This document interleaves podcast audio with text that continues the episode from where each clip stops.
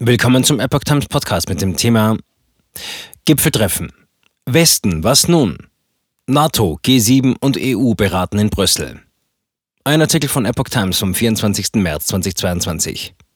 Gipfeltreffen von NATO, EU und G7 an einem Tag. Das gab es in der Geschichte der internationalen Politik noch nie. Anlass ist der Krieg in der Ukraine. Was kann der Westen tun? Die russische Invasion in der Ukraine läuft mittlerweile seit vier Wochen. Der Westen reagiert mit beispiellosen Sanktionen, schließt aber weiter ein militärisches Eingreifen in den Konflikt kategorisch aus. In Brüssel wird an diesem Donnerstag auf Spitzenebene darüber beraten, wie es weitergehen soll und welche Konsequenzen noch gezogen werden müssen.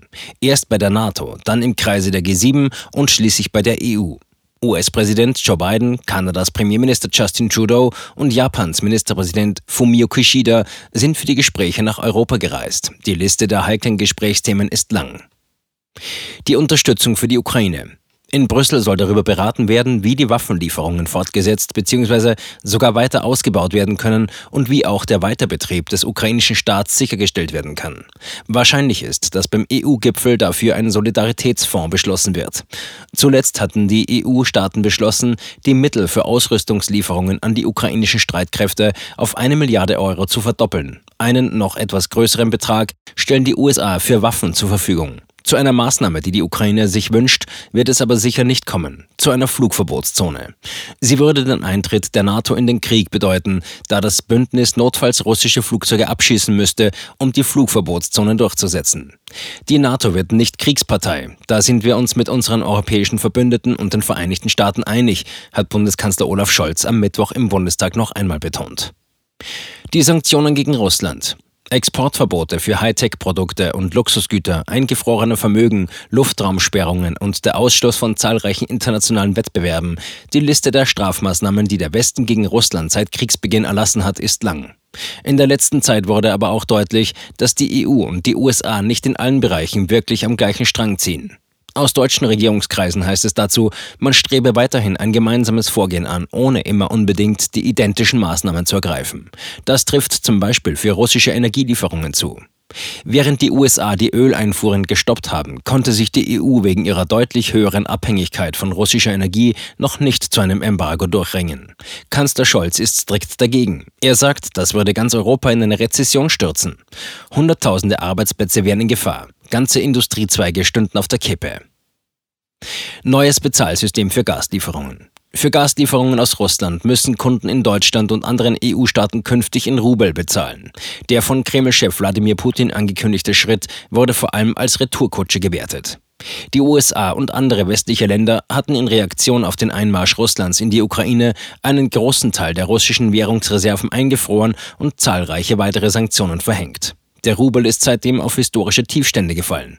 Mit dem neuen Bezahlsystem würde die Nachfrage nach Rubel zunehmen und die russische Währung zunächst einmal gestützt. Die Abschreckung gegen Russland.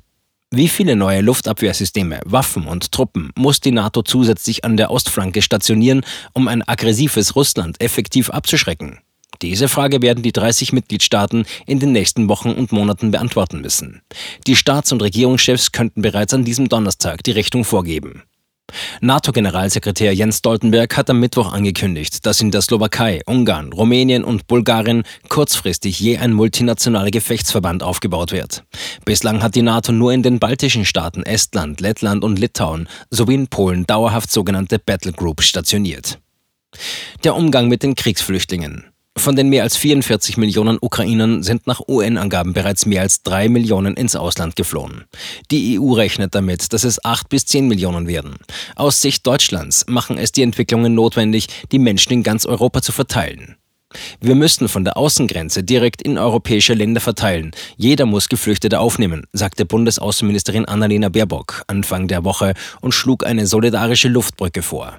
Die Zahl pro Land werde in die Hunderttausende gehen müssen. Zusätzlich sollte auch über den Atlantik verteilt werden. Die USA dürften für viele Geflüchtete aus der Ukraine nicht das erste Ziel sein, aber Forderungen an die Amerikaner, sich bei der Aufnahme von Kriegsflüchtlingen stärker zu engagieren, werden lauter. Polens Präsident Andrzej Duda hatte bereits an die US-Regierung appelliert, für die Dauer des Kriegs Geflüchtete aufzunehmen. Die USA prüfen nun mögliche Einreiseerleichterungen für Flüchtlinge aus der Ukraine, denn die formale Anerkennung als Flüchtling in den USA kann Jahre dauern. Der Umgang mit China. Die USA warnen China vor einer Unterstützung Russlands beim Krieg gegen die Ukraine. Zuletzt hatte Biden Chinas Staats- und Parteichef Xi Jinping in einer Videoschalte persönlich mit Konsequenzen gedroht. Die USA wollen sich nun auch mit Blick auf einen EU-China-Gipfel am 1. April mit den europäischen Verbündeten über ein gemeinsames Vorgehen abstimmen.